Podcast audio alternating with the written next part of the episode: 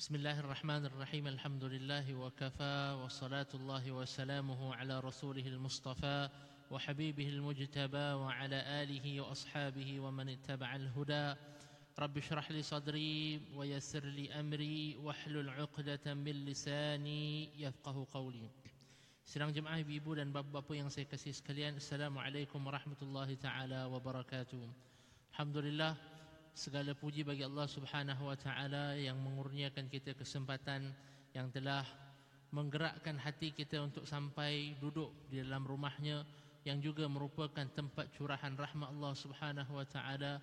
Mudah-mudahan setiap saat yang telah kita habiskan sebelum ini dan selepas ini insya-Allah digantikan dengan Allah oleh Allah Subhanahu wa taala dengan saat-saat yang abadi dalam syurganya kala amin. Ya rabbal alamin.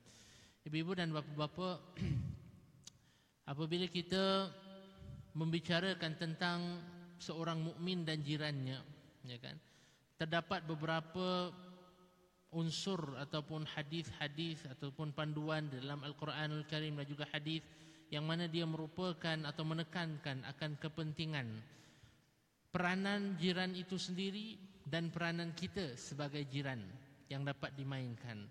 Dan kita tahu sesuatu perkara itu tidak akan disebut sama ada dalam Al-Quranul Karim ataupun dalam hadis Nabi sallallahu alaihi wa alihi wasallam kecuali perkara itu adalah sesuatu yang amat dititik beratkan oleh agama itu sendiri ya kan? Dan perkataan jiran semangat kejiranan dan peranan seorang jiran terhadap jiran yang lain itu merupakan suatu perkara yang amat penting sehingga kan Nabi sallallahu alaihi wa alihi wasallam menyebutkan dalam hadis yang masyhur dalam hadis 40 Nabi sebutkan Man kana yu'minu billahi wal yawmil akhir falyukrim jarahu.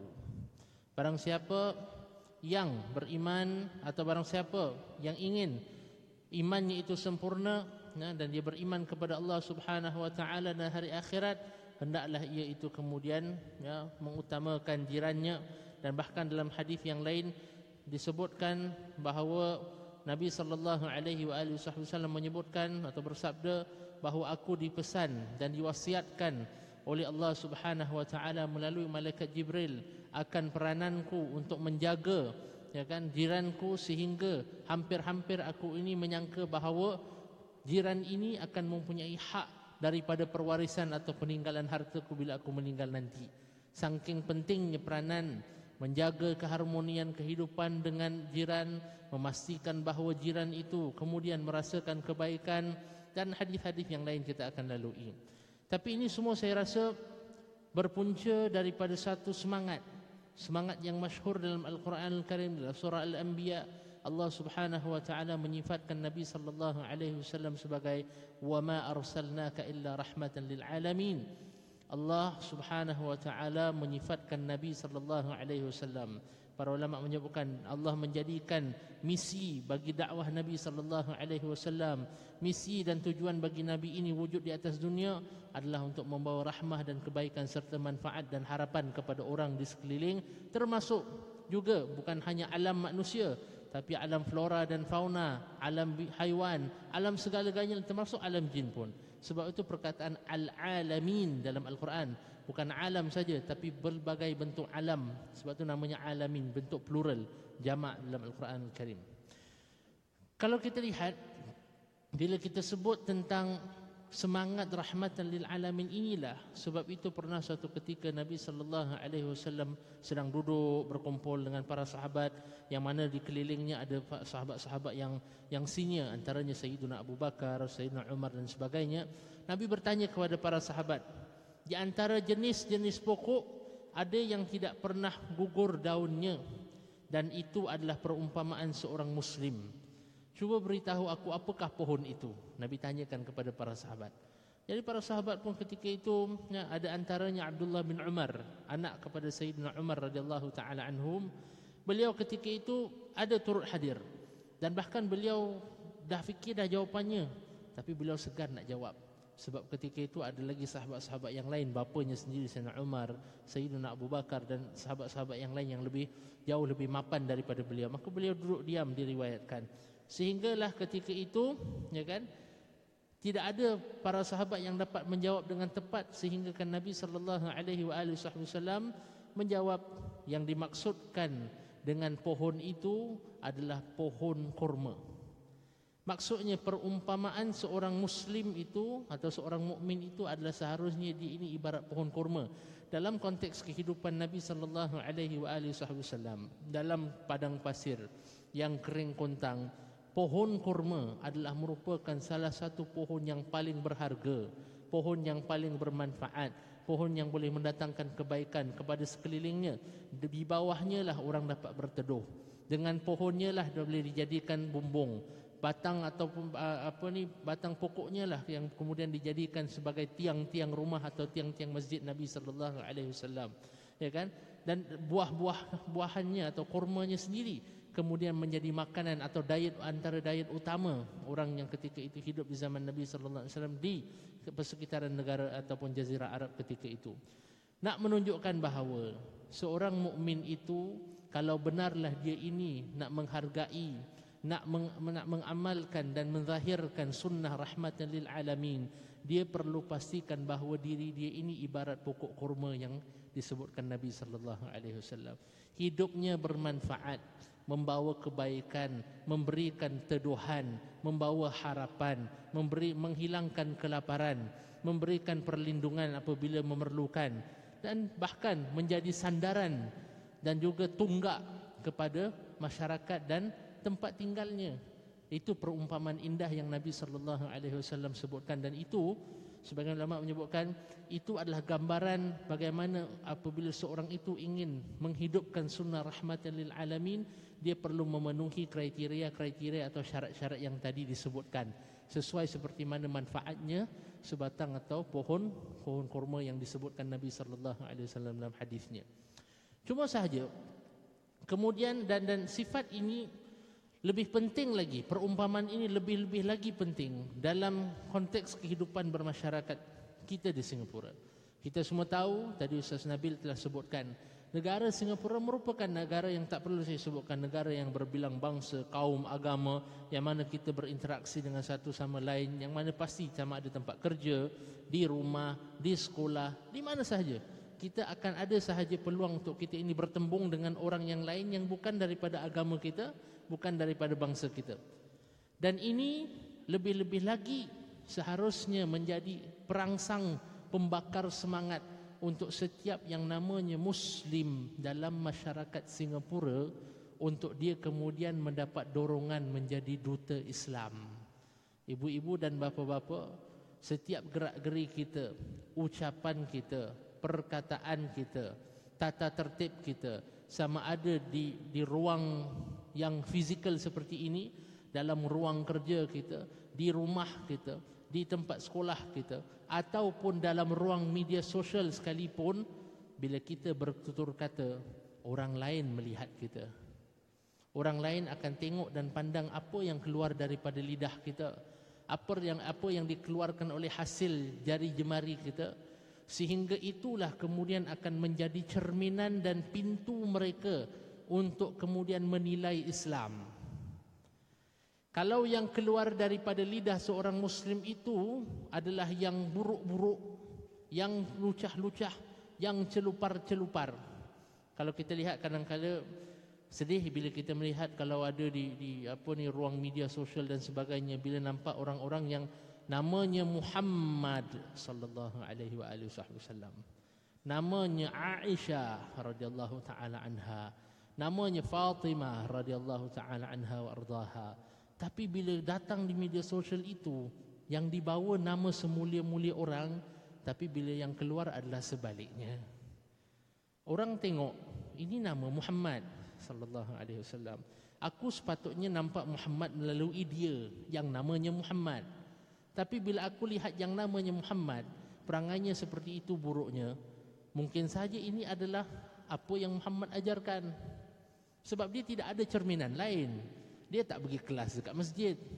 Dia tidak pergi apa menghadiri kelas-kelas agama Islam. Contohnya sebagai contoh. Ya kan? Orang yang bukan Islam di sekeliling kita, mereka melaks mereka menyaksikan kita dan kita adalah merupakan cerminan kepada apa atau bagaimana orang menanggapi agama kita. Sebab itu bagaimana kita di tempat kerja orang akan lihat inilah Islam Kalau baik pekerja muslim itu berarti baiklah pandangan orang juga terhadap agama itu. Kita manusia kan?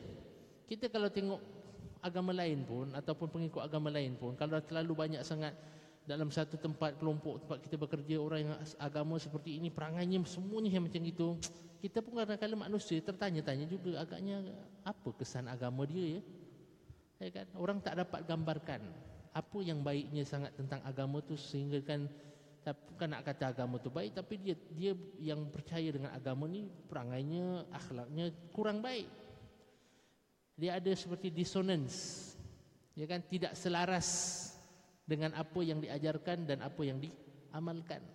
Nah sebab itu saya sebutkan lagi dalam suasana kehidupan kita di Singapura yang mana dan saya guru-guru ramai di kalangan ulama yang pernah datang ke Singapura bertandang mereka berkata demikian kita ingin menyifatkan diri kita sebagai minoriti tapi mereka kata jangan pernah sifatkan diri kamu sebagai minoriti kerana pada yang sikit itu mungkin sahaja ada kekuatan yang luar biasa. Nabi sallallahu alaihi wasallam mula sebagai masyarakat yang kecil. Ya kan? Orang yang orang Islam atau kumpulan muslim pertama di Mekah besar atau kecil? Kecil.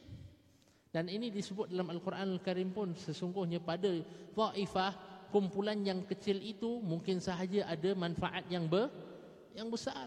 Mungkin sahaja ada kemenangan yang Allah letakkan padanya. Mungkin sahaja ada kebaikan yang banyak yang akan terbit daripadanya. Nah, sebab itu ulama yang datang daripada negara yang majoriti muslim datang ke sini mereka kata, jangan pernah bimbang dan merasakan kecil demikian. Anda mendapat lebih banyak lagi peluang untuk mengutarakan dan menjadi duta Islam itu sendiri melalui pergaulan seharian kita.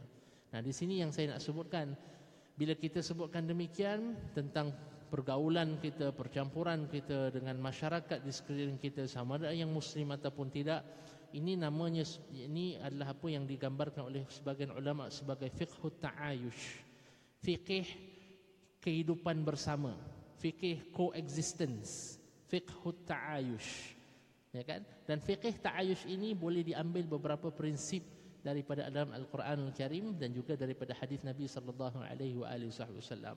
Antara bila kita sebut tentang fiqh ta'ayush fiqh kewujudan bersama di antara muslim dan yang bukan Islam dan sebagainya selalu dan sering ya kan para ulama menukilkan surah al-mumtahanah ayat yang ke-8 ayat masyhur dalam surah al-mumtahanah ayat ke-8 Allah Subhanahu wa taala berfirman a'udzu billahi minasyaitonir rajim la yanhaakumullahu 'anil ladzina lam yuqatilukum fid din wa lam yukhrijukum min diyarikum an tabarruhum wa tuqsitu ilaihim wa ahsinu inna wa aqsitu innallaha yuhibbul uh, uh, an tabarruhum wa tuqsitu ilaihim innallaha yuhibbul muqsitin yang bermaksud la yanhaakumullahu Allah Subhanahu wa taala tidak melarang kamu antabarruhum wa tuqsitu ilaihim. Untuk kamu tabarruhum. Untuk kamu berlaku baik. Kamu berlaku hormat. Kamu menyantuni. Antabarru sebab bila kita sebut perkataan bir dalam hadis ke dan dalam dalam teks-teks Arab ya, agama selalu disebutkan ketaatan ataupun melayani menyantuni orang tua itu disifatkan sebagai birrul walidain birrun. Birrun adalah bentuk kebaikan, bentuk keluhuran, bentuk kesantunan. Maka Allah sebut Allah tidak melarang kamu untuk kamu menyantuni, untuk kamu berlaku luhur, berlaku jujur, bersahabat. Antabarruhum wa tuqsitu dan juga untuk kamu berlaku adil, tidak menzalimi. Siapa? Hum. Siapa mereka itu? Hum. Mereka itu siapa? Allah sebutkan orang-orang yang bukan Islam alladzina lam yuqatilukum fid din wa lam yukhrijukum min diyarikum. Orang-orang yang tidak memerangi kamu orang-orang yang tidak menentang kamu kerana agama kamu wa lam yukhrijukum min diyarikum uh, min diyarikum. Dan mereka ini juga tidak menghalau kamu keluar daripada rumah rumah kamu. Ayat ini ada beberapa sebab nuzul atau beberapa riwayat tentang apakah latar belakang sebalik turunnya ayat ini. Di antaranya satu kisah yang diriwayatkan oleh Imam Ahmad ya kan dan juga uh, sebuah dan juga sekumpulan hadis yang lain perawi yang lain diriwayatkan daripada Abdullah bin Zubair. Beliau berkata bahawa Qutailah bintu Abdul Uzza ya kan Qutailah bintu Abdul Uzza adalah merupakan bekas isteri Sayyidina Abu Bakar yang merupakan ibu kepada Asma bintu Abi Bakar. Beliau belum memeluk agama Islam. Sehinggalah satu ketika beliau datang ke rumah Asma binti Abi Bakar dan kemudian membawa dengannya hadiah-hadiah yang banyak untuk dipersembahkan kepada anaknya Asma binti Abi Bakar. Tapi ketika itu fa'abad Asma an taqbal hadiyataha. Asma anak kepada Qutailah tak nak membawa atau tak nak menerima hadiah yang dibawa oleh ibunya. Bahkan au tudkhilaha baitaha dan dia pun tak nak izinkan untuk ibunya masuk dalam rumahnya sebab ketika itu kita perlu faham ayat ini atau hadis ini diriwayatkan pada saat wujudnya ketegangan di antara orang bukan Islam dan orang Islam. Jadi bila datang orang yang bukan Islam ke rumah, walaupun ibunya sendiri Asma binti Abu Bakar merasa merasa risau atau merasa bimbang sama ada boleh ataupun tidak kerana wujud hubungan ketegangan di antara kedua pihak ketika itu. Maka ketika itu, ya kan, beliau menghantar seseorang kepada untuk pergi kepada Aisyah, ya kan, yang merupakan uh, apa ni uh, sisternya atau uh, adiknya dan kemudian beliau bertanya minta kepada Aisyah untuk bertanya kepada Nabi sallallahu alaihi wasallam boleh tak aku ni kemudian terima hadiah ibuku yang bukan Islam dan aku masukkan beliau ke dalam rumah dan aku layani santuni beliau seperti mana layaknya seorang ibu. Jadi ketika itu Nabi sallallahu alaihi wasallam bila ditanya oleh oleh uh, Aisyah radhiyallahu taala tentang soalan yang datang daripada Asma' ketika itulah turun ayat ini la yanhaakumullahu 'anil ladzina lam yuqatilukum fid din. Allah seolah-olah Allah nak mengajarkan kepada Asma dan juga para apa ni setiap yang membaca Al-Quran yang datang itu Asma ibu kamu. Walaupun dia ini bukanlah seagama dengan kamu tapi dia juga tidak memusuhi kamu dia ini tidak memerangi kamu. Dia ini tidak menghalang kamu daripada memeluk agama Islam dan juga beramal dengannya. Bahkan dia sendiri tidak pernah menghalau dan mengusir kamu keluar daripada rumahmu. Ya kan? Maka Allah kata antabarruhum wa tuqsitu ilaihim. Tak salah dan aku tidak melarang kamu daripada melaku baik berlaku baik dan menyantuni menyantuni mereka. Bahkan perkataan tabarruhum berarti memuliakan mereka. Memulia memuliakan mereka. Sebab kadang-kadang saya pernah dengar bila ada sebahagian orang membaca ayat innamal mu'minuna ikhwah hanya senya orang-orang yang beriman itu adalah bersaudara. Ya kan? Pernah dengar ayat ni dalam al-Quran? Ayat ini pernah atau selalunya diterjemahkan orang hanya senya orang-orang beriman itu adalah bersaudara. Dan kemudian mereka membuat kesimpulan bahawa daripadanya lah seorang mukmin itu hanya boleh bersaudara dengan seorang mukmin tapi tidak boleh bersaudara ataupun berhubungan baik ataupun mempunyai ya kan orang kata tu uh, uh, hubungan rapat dengan orang yang bukan bukan Islam. Sebab ayat ni kata hanya senya seorang yang beriman atau orang-orang yang beriman itu adalah bersaudara dengan orang yang beri, beriman. Adakah ini tafsiran yang sesuai dengannya? Almarhum Syekh Muhammad Said Ramadan Al-Buti dalam kitabnya Al-Hubbu fil Quran wa Dawruhu fi Hayatil Insan yang bermaksud kecintaan di dalam Al-Quran dan peranannya dalam kehidupan insan mengatakan bahawa ayat ini innamal mu'minuna ikhwah tidak seharusnya difahami sebagai ayat yang kemudian melarang daripada umat Islam bersaudara atau berhubungan rapat dengan orang bukan Islam tapi apa maksud ayat itu sebenarnya adalah seorang mukmin dengan mukmin yang lain hubungannya sepatutnya hanyalah hubungan bersaudara yang baik saja. Tak sepatutnya ada hubungan yang tak baik di antara mereka. Itu maksud ayat tersebut. Dia nak mengingatkan bahawa seorang mukmin tak seharusnya bermusuhan dengan mukmin yang lain. Seorang mukmin tidak seharusnya berseteru dengan mukmin yang lain. Itu maksud hadis tersebut. Jangan ada hubungan yang lain kecuali hubungan yang ba yang baik sahaja. Tapi ini kemudian telah disalah fahami, disalah tafsir sebagai ayat yang mengatakan orang Islam tidak boleh berhubungan baik dengan orang bukan Islam. Maknanya hubungan setakat yang perlu je lah Ustaz. Dia bos terpaksa lah kita nak buat macam mana Ustaz. Ya kan? Dia kawan kerja saya nak buat macam mana terpaksa. Semuanya terpaksa. Tapi sedangkan kadang-kadang ada je kita di kalangan kita yang ada kawan-kawan rapat yang bukan Islam pun yang yang berkongsi ya kan? Yang kita berkongsi masalah dengan dia dia berkongsi masalah dengan kita kita susah dia bantu dia susah kita pun nak bantu sebab dah lama berkawan. Ya kan? Saya masih ingat lagi saya saya ni zaman milenial lah. Orang-orang milenial ni tak rasa hidup kampung. Tapi almarhumah nenek saya dan atuk saya mereka pernah tinggal kampung. Dan saya tak boleh lupa mereka tinggal di kampung Hegwansan. Sampailah umur beliau dah lanjut 70-an tahun pun bila terjumpa dengan orang yang memang selalu jual kain datang rumah. Orang dulu-dulu kan jual datang rumah jual kain kan. Ha, saya pun tak tahu sekarang tak buat macam tu orang online je semua. Tapi orang dulu datang bawa kain. Mereka dan dia dia seorang yang bukan Islam bila jumpa menangis-nangis macam saya kata ini saudara kita ke apa ni ni dia kata bukan bukan saudara kawan lama. Dan dia orang bukan Islam tapi kerana dahulunya semangat kampung tu lain dengan semangat hari hari ini ya kan? Kehidupan mereka bila bergaul dulu tak ada masalah tak ada kebimbangan akidah terjejas ke uh, tak ada pula bila campur dengan orang orang bukan Islam dekat kampung dulu takut pula anak-anak aku ni semua murtad. Tak ada pun yang macam kebimbangan seperti itu tak timbul. Tapi hari ini ternyata kebimbangan-kebimbangan seperti itu mungkin ada mungkin timbul sebab perubahan yang berbeza dan sebagainya ya kan nah sebab itu saya nak mulakan sebagai satu prinsip dalam fiqh ta'ayush fiqh kehidupan bersama ayat 8 daripada surah al al-mumtahana. Ya kan? Dan kemudian yang kedua asas atau ayat yang merupakan asas kedua kepada fiqh ta'ayush fiqh kewujudan bersama adalah apa yang Allah Subhanahu wa taala sebutkan dalam surah al-hujurat ayat 13 Allah sebutkan a'udzu billahi minasyaitonir rajim.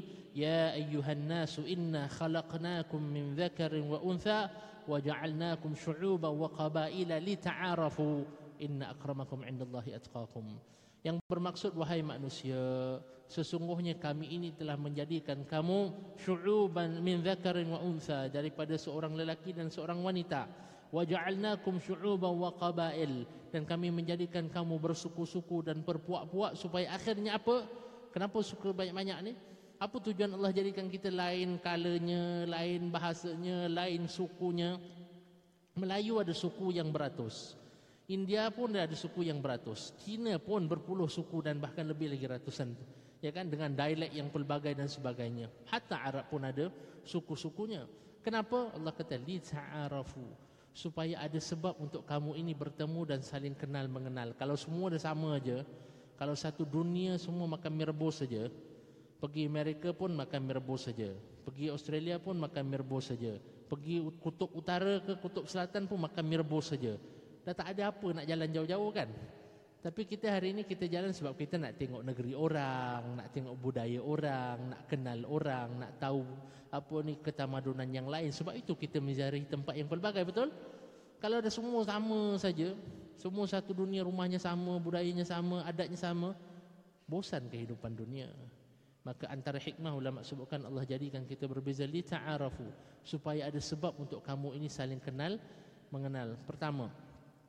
Dan daripada sini Imam Az-Zamakhsyari ketika mengulas ayat ini beliau mengatakan bahawa kita perlu sedar ya kan bahawa kita ini tidak kira bangsa ataupun agama lahirnya daripada seorang ibu dan bapa yang sama Adam dan Hawa Jangan pernah lupa persamaan asas ini. Sebab pada saat kita lupa, itulah yang kemudian menjadikan peperangan. Kita tahu kan apa yang berlaku atau apakah antara motivasi utama bila yang digunakan Hitler sebagai contoh untuk untuk apa ni melancarkan peperangan ketika itu. Dia mengatakan bahawa kaumnya adalah kaum yang mu yang mulia, kaum yang jauh lebih bagus daripada kaum yang lain kaum yang sempurna maka dan kerana itulah maka kaum-kaum yang lain semua sama ada mereka turut untuk ikut turut dengan mereka atau hanya menjadi orang secondary kelas kedua, ketiga, keempat dan kerana itu kemudian terjadi dan terletus tercetus peperangan kita dah lihat dalam pelbagai tempat di dunia ini yang mana apabila satu kaum merasakan bahawa mereka sahaja yang patut yang berkuasa yang mulia sehingga mereka ini kemudian patut memiliki orang lain mereka kemudian mencetuskan peperangan. Dan sedang itu bukan itu yang diinginkan daripada Allah Subhanahu wa taala, ya kan? Taib. Sebab itu guru saya pernah berpesan bila kita ini nak melihat kepada hubungan kita dengan orang yang bukan Islam dan sebagainya, selalulah ingat guru saya pesan sebelum saya balik. Dia kata jika Nabi sallallahu alaihi wasallam mendoakan kebaikan panduan mendoakan kebaikan panduan dan keimanan agar dikurniakan panduan dan keimanan untuk orang-orang yang memusuhi dan menyakitinya dan kita tahu ini berlaku di Taif, di Uhud dan sebagainya dan Nabi sallallahu alaihi wasallam mendoakan apa? kebaikan untuk mereka. Ini kan pula terhadap orang bukan Islam yang tidak menyakiti kita. Itu merupakan salah satu pesan daripada guru saya. Saya saya pegang dengan pesan itu saya tak pernah lupa sebab dia kata Hadi kamu pulang ke negara yang kamu akan hidup, kamu akan bekerja, bertugas dengan ramai orang yang bukan Islam. Ingat prinsip Nabi ini.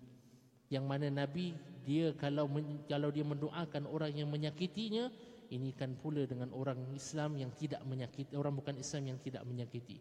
Lebih-lebih lagi kamu seharusnya menjaga hubungan dengan mereka demi kemaslahatan semua orang termasuk kemaslahatan agama itu sendiri dan masyarakat Islam.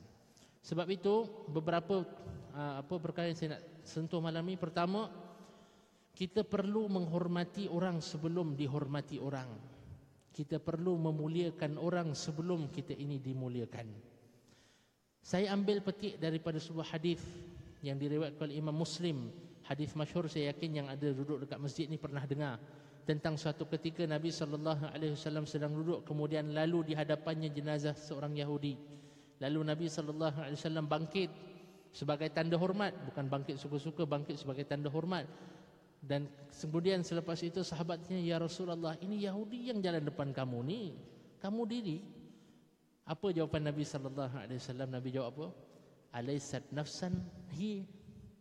Bukankah dia itu juga jiwa yang telah diciptakan Allah Subhanahu wa taala? Dan setiap ciptaan Allah itulah kemudian layak mendapat kemuliaan atau dapat uh, layak mendapatkan layanan dan kemuliaan yang kita patut berikan kepada mereka. Saya tahu bila kita bincang tentang hadis ni, ada hadis yang lain juga, riwayat yang lain dalam Imam Muslim juga. Bahawa Nabi sallallahu alaihi wasallam pada satu ketika Nabi bangkit, kemudian ada satu ketika lagi jenazah lalu Nabi tak bangkit. Jadi ada ulama bincang sama ada ini mansuh ataupun tidak. Ya kan sebagian ulama mengatakan oh sebab Nabi mula-mula bangkit lepas tu dah tak bangkit berarti yang tak bangkit ini memansuhkan hukum berarti kita tak boleh lagi nak menghormati jenazah orang yang bukan Islam. Imam An-Nawawi dalam syarah sahih Muslimnya menyebutkan daripada kita mengatakan satu hadis ini memansuhkan hadis yang lain kita cuba gabungkan jamakkan antara dua hadis.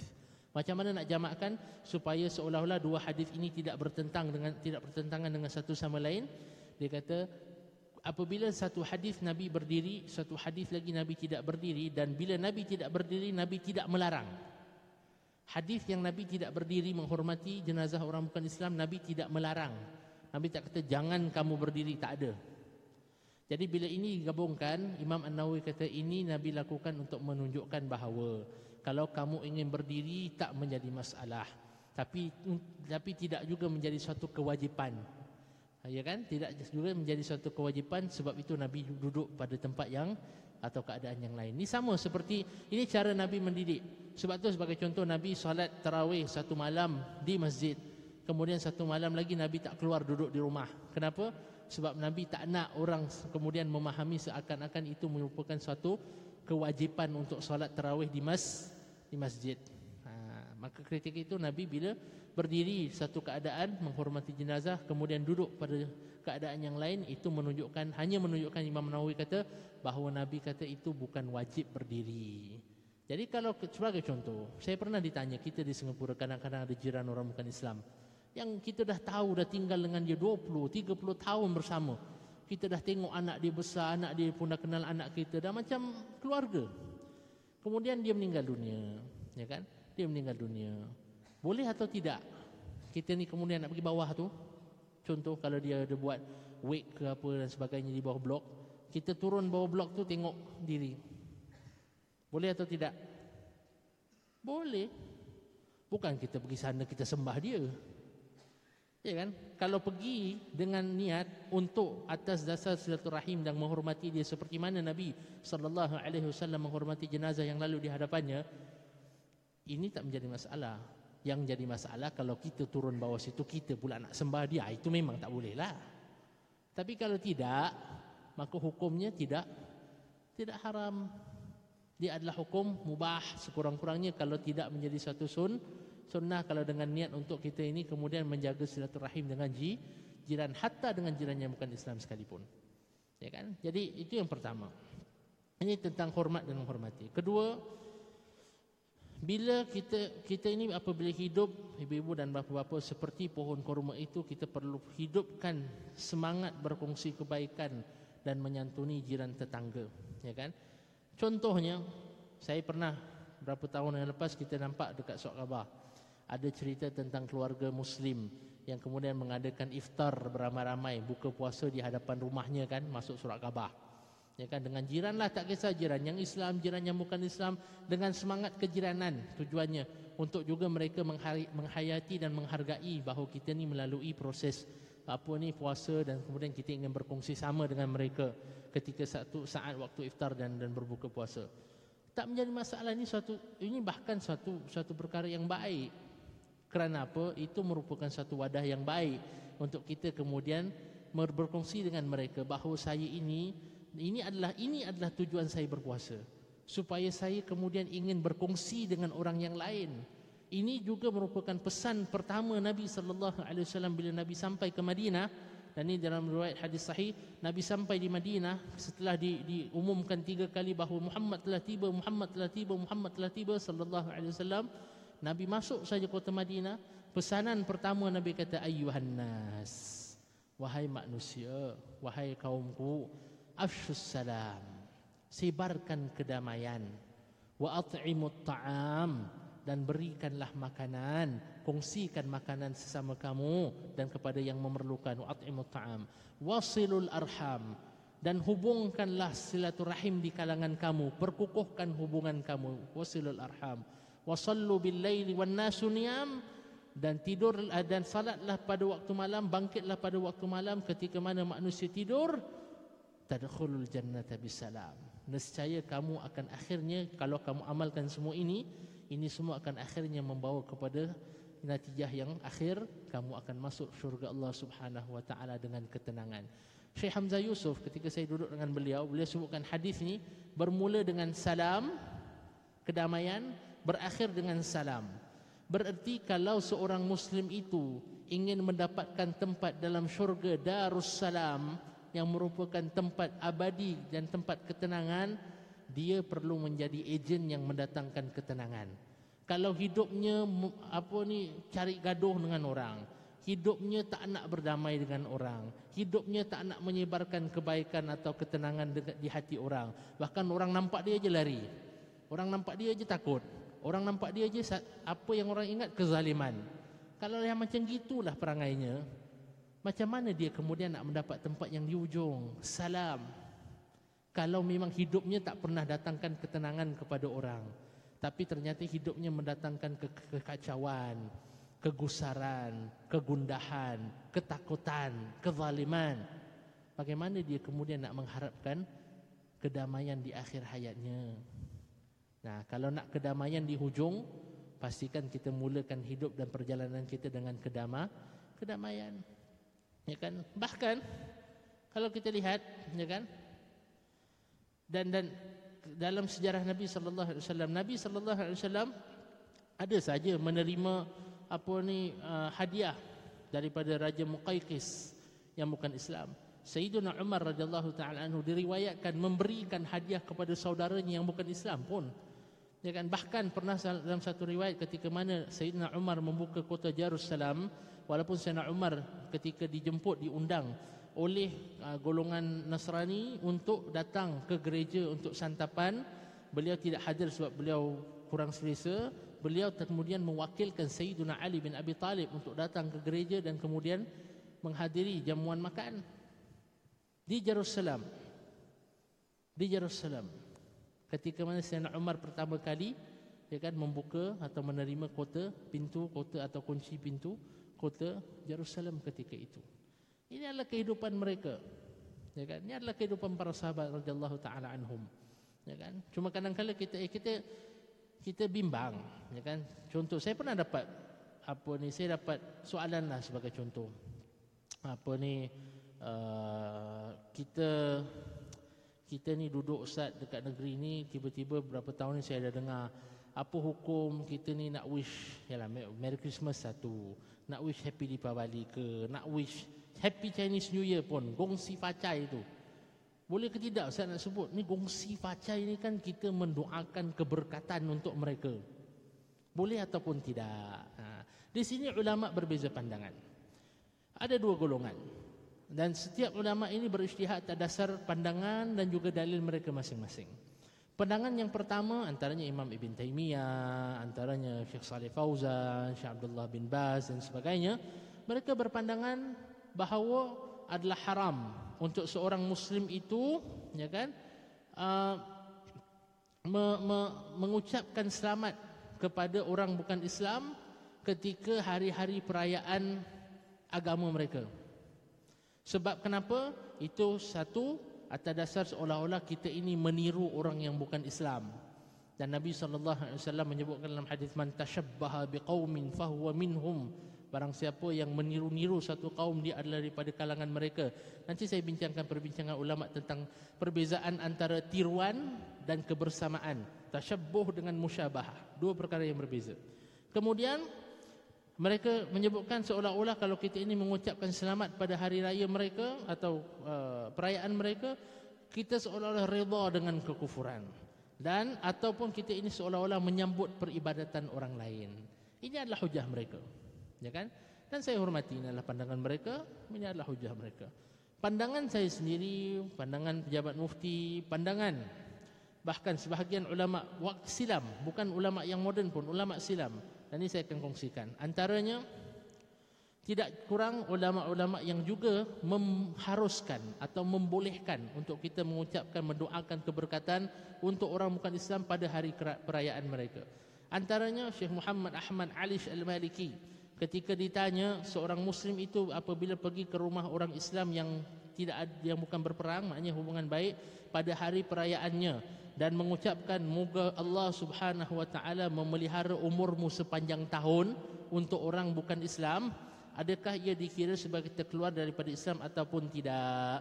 Syekh Muhammad Ahmad Alish Al-Maliki menjawab tidak terkeluar daripada Islam. Seorang muslim yang berkata kepada seorang Kristian moga Allah memelihara umurmu sepanjang tahun di mana beliau ini tidak bermaksud untuk membesarkan kekufuran dan bukan untuk meredai kekufuran. Saya yakin bila ada orang datang mendoakan atau kita kata dengan orang tu Merry Christmas ke Happy New Year ke kita tak ada. Oh that means ah, I want to believe in your God. Tak ada. Saya tak yakinlah ada muslim yang macam tu kan. Kalau ada tu ah, itu kena syahadah lah. Tapi kalau tak dia hanya ucapan sosial ucapan kemasyarakatan. Itu pertama kemudian disebutkan oleh Al-Hattab Al-Hattab Ar-Rawiyani bahawa Sultan Al-Ulama Al-Imam Al-Izz bin Abdul Salam Al-Syafi'i telah ditanya tentang hukum mengucapkan semoga hari sambutan ini diberkati untuk kamu. Ketika kepada orang zimmi maknanya seorang orang yang bukan Islam yang tinggal bersama dengan orang Islam semasa perayaan mereka. Al-Imam Al-Izz bin Abdul Salam menjawab sekiranya muslim tersebut mengucapkan sedemikian kepada zimmi atau orang bukan Islam yang tinggal bersama dengan niat mengagungkan agama mereka dan perayaan mereka semestinya dia telah terkeluar daripada Islam. Sebab dia dah meyakini ya kan? Ni dah dah masuk ruang etikad. Tapi adapun sekiranya beliau tidak bermaksud sedemikian dan ucapan itu sekadar terlontar di mulutnya sahaja tanpa ada keyakinan untuk nak mempercayai meyakini agama yang lain selain Islam.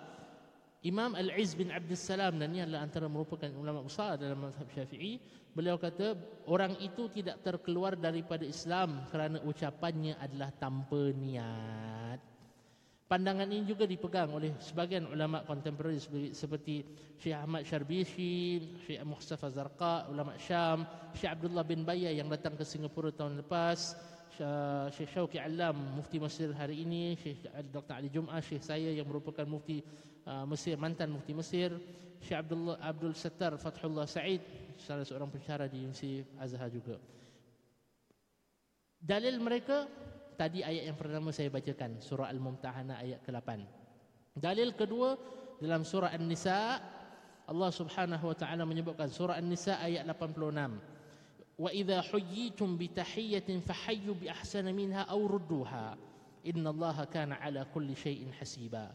Yang bermaksud apabila kamu diberikan penghormatan ataupun diberikan ucapan dengan sesuatu penghormatan maka balaslah penghormatan itu dengan yang lebih baik daripadanya atau balaslah sekurang-kurangnya dengan yang serupa sesungguhnya Allah itu memperhitungkan segala sesuatu Al-Imam Fakhrul Razi menyebutkan maksud tahiyyah di sini adalah merupakan kiasan kepada apa jua bentuk perbuatan yang memuliakan sesuatu dan seseorang.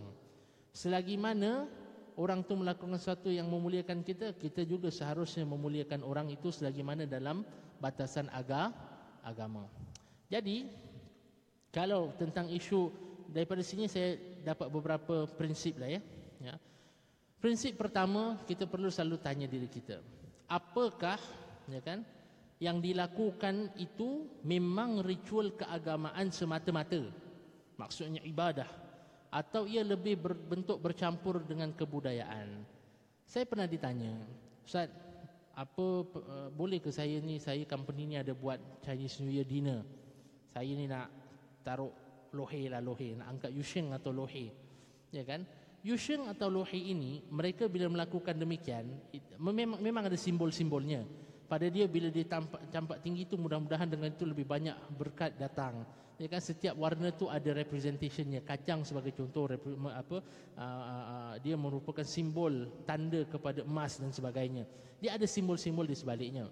Tapi dia bukan simbol keagamaan. Dia simbol harapan. Dia simbol hara harapan. Sama macam kita Melayu. Bila kita ni dulu saya dimaklumkan oleh salah seorang pakar budayawan kita. Bila kita orang-orang dulu bila nikah dia masak pulut kuning tu untuk apa? Apa simbol di sebalik pulut kuning? Budayawan ni beritahu saya, saya orang muda tak tahu. Saya tanya orang lebih pengalaman.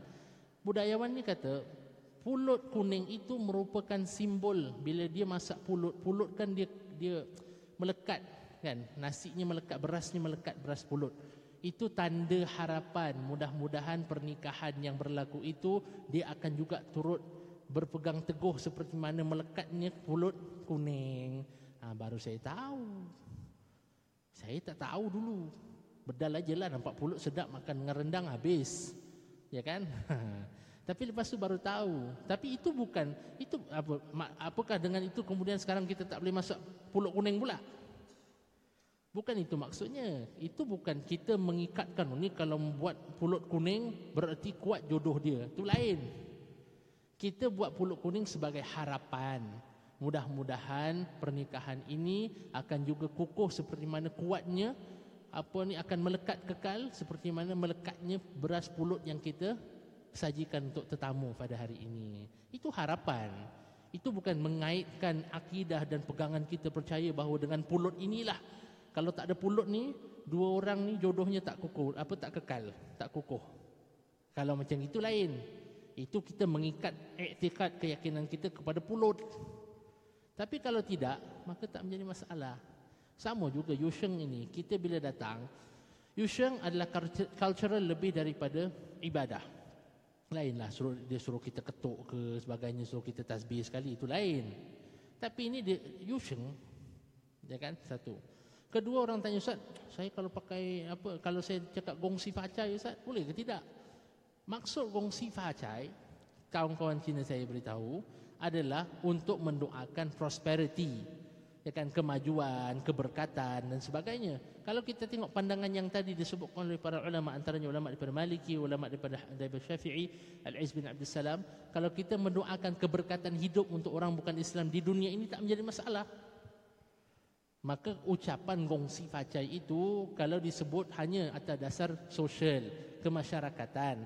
Untuk kita mendoakan dia sebab dia kawan baik kita jiran baik kita maka dia tidak pada pandangan saya dan pada pandangan ulama ini tidak termasuk dalam ucapan yang mengeluarkan seseorang daripada aki, akidah. Ini juga adalah pandangan daripada pejabat muf mufti Singapura ya kan? Ha, jadi saya harap jelas jangan jangan ada yang kemudian dan kemudian orang tanya ustaz habis yang hadis tu man tashabbaha biqaumin? Ini last saya terangkan sebelum saya akhiri hari ini. Barang siapa yang meniru-niru satu kaum dia adalah daripada kalangan mereka Syekh Abdullah bin Bayya seorang alim besar yang tahun lepas datang ke Singapura, Syekh Abdullah bin Bayyah. Beliau menyebutkan, perlu kita bezakan antara perkataan tasyabbuh dengan musyabahah.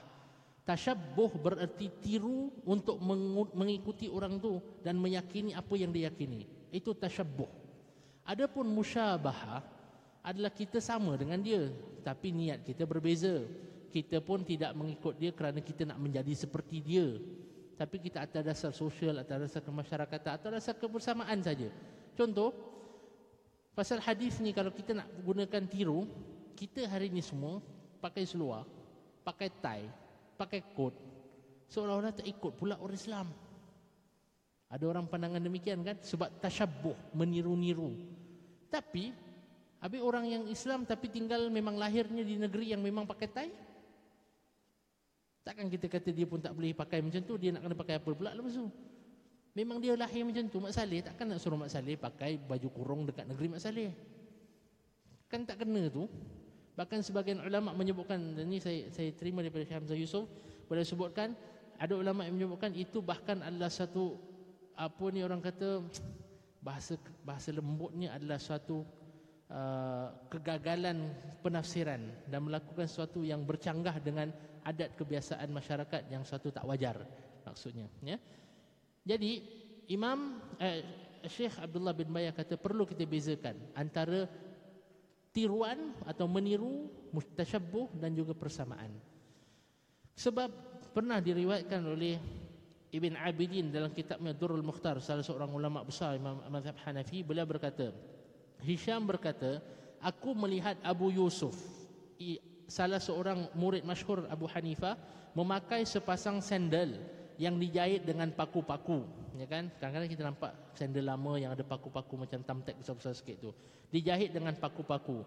Lalu aku berkata kepada uh, apa ni kepada Abu Yusuf apakah kamu tak rasa bersalah pakai kasut macam ni sandal macam ni?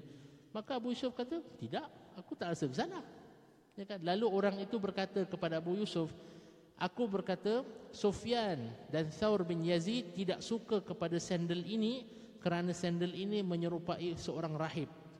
Dia orang atau rahib-rahib pun menggunakan sandal yang sama. Seolah-olah kita kata kalau orang bukan Islam pakai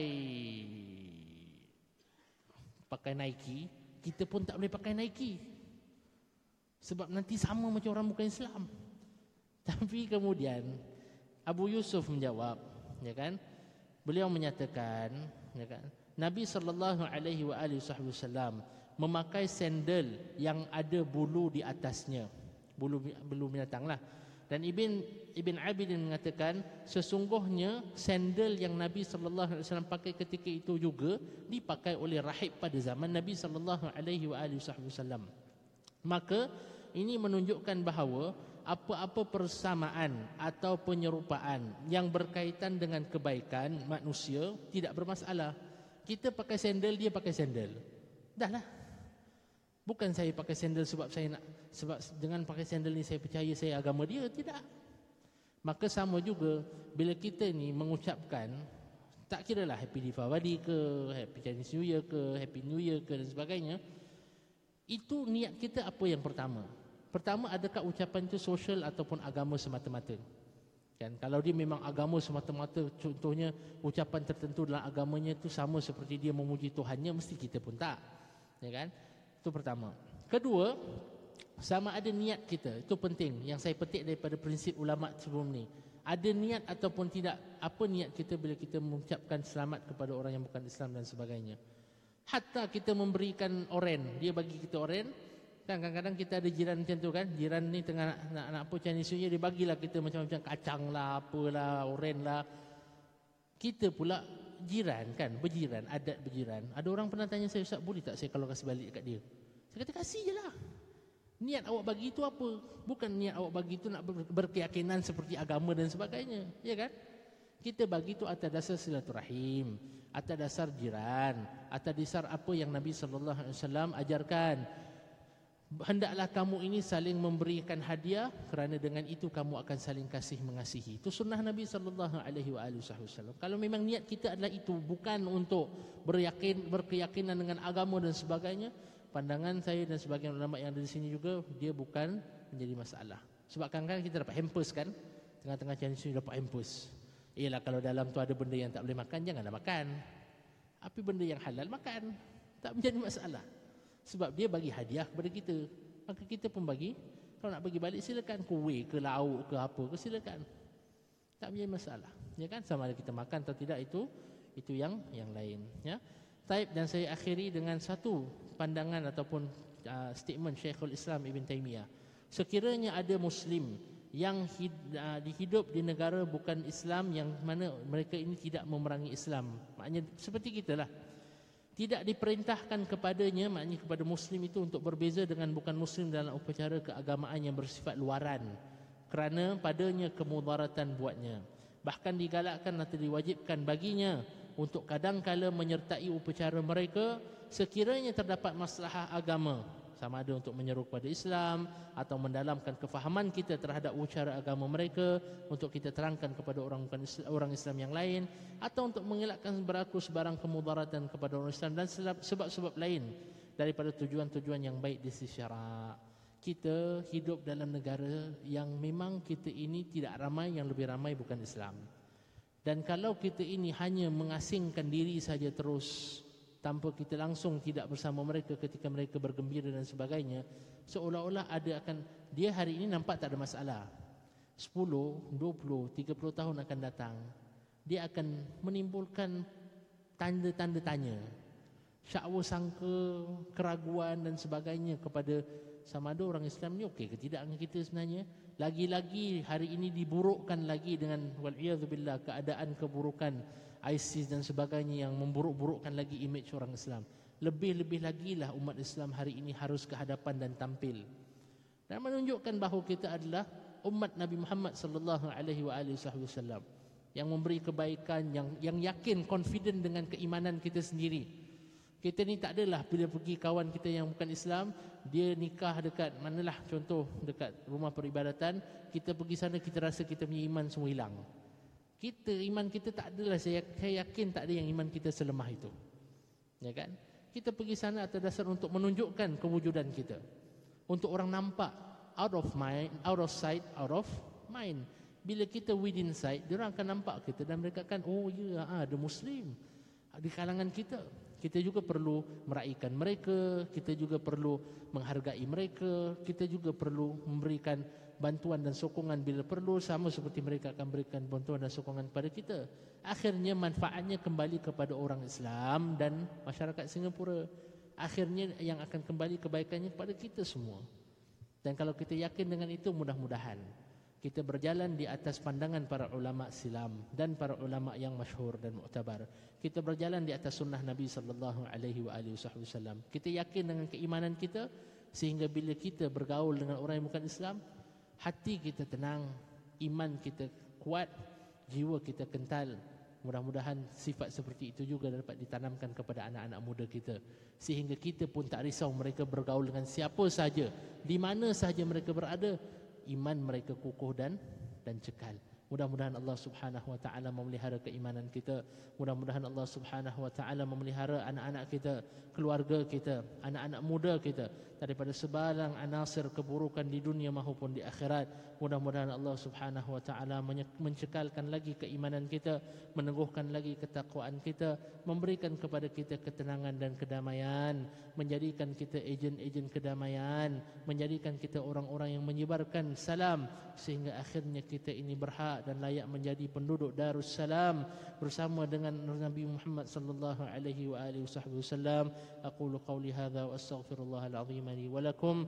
Wassalamu alaikum warahmatullahi taala wabarakatuh. Saya mohon ampun dan maaf atas segala keterlanjuran. Assalamualaikum warahmatullahi taala wabarakatuh.